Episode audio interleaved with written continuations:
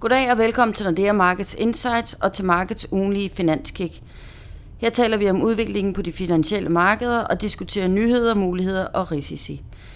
Jeg hedder Karina Larsen, og i dag har jeg besøg af chefanalytiker Anders Svensen. Velkommen, Anders. Tak. Lad os starte med en hurtig tilbageblik i ugen, der er gået, øh, som blandt andet bød lidt på lidt ECB, og hvis vi så kigger ind i næste uge med USA og England og meget mere. Men først i den forgangne uge, der var Mario Drago på banen i, på ECB's rentemøde. Hvad, hvad kom der ud af det? Noget spændende? Det kom der ikke ret meget ud af. Okay. Og det blev markederne nok en lille smule skuffet over. Der var nok øh, i hvert fald nogen derude, der havde regnet med lidt klare signaler om, at, øh, at ECB skulle være klar til at, at gøre mere. Vi tror så stadigvæk, at de kommer til at gøre mere. Vi tror, at det kommer til at, at ske i december på decembermødet. Øh, og det er jo de her mere tekniske lempelser, som vi også snakker om i sidste uge, det her med, at ECB jo har lovet at købe for 80 milliarder mm.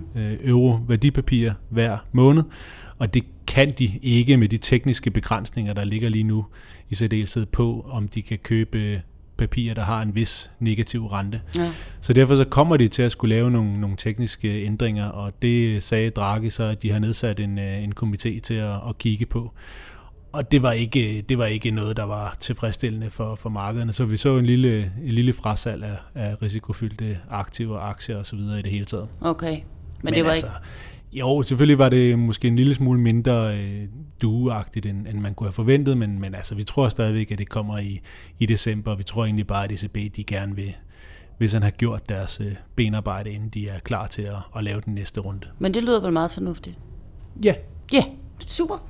Hvis vi rykker videre, så var der noget nyt under solen for Rigsbanken. Ingen ændringer Heller i renten? der. Eller, så nej. vi havde jo solgt den rigtig godt uh, i sidste uge med, med alle de spændende ting, der skulle ske i løbet af ugen. Og, og fra Sverige, der skete der så heller ikke noget. Ingen nej. ændringer af renten, og ingen ændringer af, af rentebanen, som ja. er, er Rigsbankens egen forventninger til, hvordan de selv uh, vil, vil føre renten de næste par år, hvis ellers deres, uh, deres hovedscenarie holder vand. Så der var, heller ikke, der var heller ikke meget sjovt der. Hvad så fra Kina? Der fik vi nogle nøgletal. Der skulle, det kunne være interessant. Der kiggede vi lidt på, på valutareserven, ja. og øh, der var et lille fald i valutareserven i, øh, i august, og det havde vi også øh, snakket om, at det nok skulle falde en lille bitte smule, fordi dollaren jo er styrket ja. en lille smule ind over, ind over august, og det giver altså de her valutaeffekter af, at, øh, at de øh, europapirer og yenpapirer, pundpapirer, som kineserne har i deres valutareserve, de får en anden værdi målt i, i dollar. Men renser man det ud, så var det altså forholdsvis begrænset med kapitaludstrømning fra, fra Kina mm-hmm. endnu en gang. Og det betyder, at de kan fortsætte med at og øh, lade deres valuta svække gradvist fra måned til måned, som vi egentlig har set hele året, uden at være sådan nævneværdigt bekymret for, at, øh, at kineserne selv mister tilliden til, til deres egen valuta. Okay. Så man kan vel godt sige lidt intet nyt og godt nyt lige på den front. Så. Helt sikkert. Men hvad så? Vi kommer vel heller ikke udenom olieprisen. Der han har været på lidt af en rusjetur. Hvad... Nej, der nåede jeg jo også at sige, at det var, det var en af de mere interessante udviklinger. Øh, og så er olieprisen sådan set bare tilbage på 50 i dag. Og det er ikke fordi, der har været de helt store nyheder, der har trukket olieprisen op igen. Øh, nogle olielager fra, fra USA, der begyndte at vise øh, stigende, stigende lager af, af råolie igen, efter et par måneder har vist øh, fald. Og så var den her øh, snak mellem Rusland og Saudi-Arabien om at fastfryse produktionen, den viste sig måske at være en lille smule mere ukonkret, end, end man måske lige havde regnet med øh, tidligere. Og så det var i hvert fald nok til at sende olieprisen tilbage til de her 50 dollar per tønde, okay. som, øh, som vi har i dag. Ja, ja. Okay. Men hvis vi så kigger ind i næste uge, der kommer Bank of England i fokus, og får vi der en pejling af udviklingen efter Brexit? Altså det ser ud til, indtil videre ud til at gå meget godt. Altså der er jo ikke så meget... Ja, det tror jeg er det, som, øh, som Carney, øh, centralbankchefen derovre, vil, vil sige. Øh, hvis øh, vi kigger tilbage for, for en måned siden, så kom de jo med en større lempelsespakke med både en rendenedsættelse og også mere QE, og det var jo netop for at modvirke konsekvenserne af, af den her Brexit-afstemning.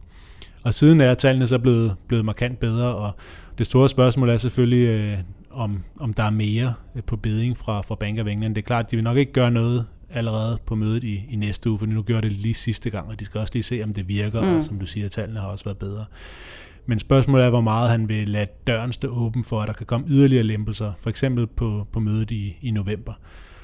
Og øh, der må man sige, hvis, hvis tallene bliver ved med at se ud, som, som de gjorde lige her i, i sidste uge og ugen før, så kommer der formentlig ikke mere, fordi så, så har effekten været meget mere begrænset, end vi egentlig havde ja. gået, og, gået og troet. Så det, det bliver lidt spændende at høre, hvordan han, han oplever de nøgletal, der er, der er kommet, og om han stadigvæk vil, vil ligesom stå klar Ja. på, på sidelinjen. Ja. Og så USA, så er der nyt for Fed og vigtige nøgletal igen. Hvad skal vi holde øje med i den sammenhæng? Ja, der er jo rentemøde i USA i ugen efter. Det starter om tirsdagen, og så har øh, de her FOMC-medlemmer, de har så en uge, hvor de ikke må udtale sig øh, til offentligheden. Så det vil sige, den øh, sidste dag, hvor de kan komme ud og, og komme med nogle udtalelser, det er mandag.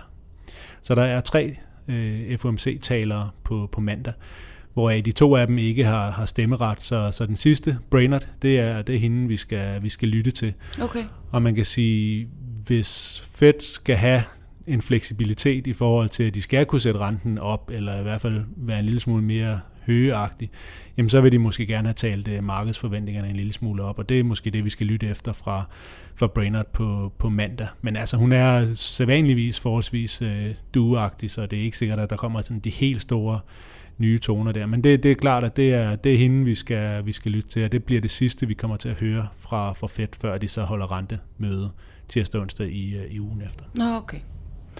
Øh, I Rusland, der har de rentemøde. Hvad, hvad forventer vi der? Der tror vi, der kommer en, en rentenedsættelse på, på 50 basispunkter. Øh, der begynder at, at være klare tegn på, på bedring, og det er jo især olieprisen, der er kommet op igen. Olieprisen, det er, er langt den vigtigste faktor for, for den russiske økonomi. Det er to tredjedel af deres eksport, for eksempel af, af olie og gas. Mm. Så det er utrolig vigtigt for dem, og i takt med, at olieprisen er kommet op, så er rublen også styrket, og det gør så også, at den her øh, importerede inflation, den er kommet, kommet ned igen. Så inflationen falder, rublen er nogenlunde stærk, og det gør, centralbanken de har, de har luft til at kunne sætte renten ned. Så, så vi regner med, at der kommer 50 basispunkter der. Det vil formentlig være rimelig udramatisk. Okay. Hvis der skal ske sådan nogle større, større markedsbevægelser øh, efter det møde, så skal det være fordi, at de ændrer tonen lidt, øh, og måske åbner op for, at der kommer endnu flere rente nedsættelser i, i den nærmeste tid. Okay, og forventer du det, eller? Ja, måske en lille smule. Øh, Okay. Vi, vi tror i hvert fald, der kan komme en rentenedsættelse mere øh, inden årsskiftet. Okay. Det, er, det er markant, at inflationen er kommet ned, og, og økonomien er, er noget i bedring, og derfor så, så er det vel, vil også være, være tid til, at, at renterne skal mere ned på, på et normalt niveau. Okay, okay. Jeg synes også, vi skal have, have Sverige med, Ja, fordi der er nemlig også kommet inflations, eller der ikke er, der kommer også inflationstal Mhm. mm-hmm. i, i næste uge, og det er de her øh, CPIF, som Riksbanken fokuserer mest på. Og øh, vi har jo to, to steder, hvor vi, øh, eller to argumenter for, hvorfor vi tror, at Riksbanken kommer til at komme med en sidste lempelse på, på mødet i oktober. ja. Og det ene er, at vi tror, at deres øh, inflationsforventninger er, er for positive, eller vi tror, de tror, at de her tal, der kommer ud i næste uge, de kommer for højt ud, for tæt på deres inflationsmål. Nå, Og der tror vi altså, at de, øh, de overvurderer lidt, hvor meget inflationen kommer til at, at stige de næste par måneder. Så vi, vi ligger noget under, og det er klart, at hvis, øh, hvis vi ellers skal have ret i, at, øh, at øh, der skal komme en, en lempelsesrunde mere fra Riksbanken, jamen, så skal der nok komme klare signaler fra, fra ECB om, at der kommer mere lempelse der, og så skal inflationen i næste uge også komme relativt lavt ud. okay. Men har det fået nogen betydning for eksempel for, for danskere og danske investorer, hvad, hvad der sker i Sverige? Er, vi, er det... Ja, Riksbankens be- beslutninger har jo i særdeleshed betydning for, for den svenske krone. Så det er jo nok der, hvor vi ville kunne mærke det, kunne mærke det mest. Men måske også, øh, hvis, hvis de ellers på et eller andet tidspunkt indikerer, at de er ved at være færdige med at, at lempe, så kan det også godt være, at de svenske renter begynder at køre en lille smule øh, op igen. Okay. Og det tror jeg, der vil forstærke frygten for, at øh, de svenske boligpriser også begynder at falde mere dramatisk. Og må ikke det også giver en lille smule støj herhjemme, hvis okay. det begynder at være tilfældet. Ja, okay. Og hvad med herhjemme? Er der noget på tapetet, noget vi skal kigge på? Det tror jeg ikke. Nej, men man ved jo aldrig, hvad der sker. Men så overordnet det, du vil holde øje med, hvad det er, det er ECB og... Det er Bank of England, og Ja. det er Fed-talerne og den svenske inflation, og så rentemødet Ja. i, i Rusland. Det er det, jeg vil holde øje med i næste uge. Så synes jeg stadigvæk, det er olieprisen, der er sådan det mest interessante på, på markederne. Der sker ikke det helt store med, med euro-dollar. Den bliver ved med at ligge nogenlunde flat. De lange renter er måske kommet en lille bitte smule op øh, efter ECB-mødet, hvor der jo sådan ikke rigtig blev lagt, øh, lagt op til, at der skulle, skulle ske noget yderligere. Men, men det er stadigvæk ikke sådan rigtig voldsomt. Så, så måske er det det sted, hvor der stadigvæk sker noget, det er på, på råvaremarkederne, det er med en oliepris, der peger opad igen. Okay. Vi får se, hvad der sker. Tak skal du have, Anders. Det var så lidt. Og i kølvandet på vores Economic Outlook, der udkom den 6. september, så udsender vi i næste uge en serie podcast med fokus på blandt andet euroområdet og USA. Og hvis du i mellemtiden vil vide mere om, hvad der rører sig på de finansielle markeder, så kan du gå ind på nexusnordea.com og læse vores research og analyser. Og så kan du som altid finde vores podcast på nordeamarkets.com insights. Og husk, du kan abonnere på vores podcast, så du får dem så snart de udkommer. Og så kan du som altid besøge os på LinkedIn og følge vores analytikere på iTunes og Twitter. Tak for det denne gang, og på genhør næste uge.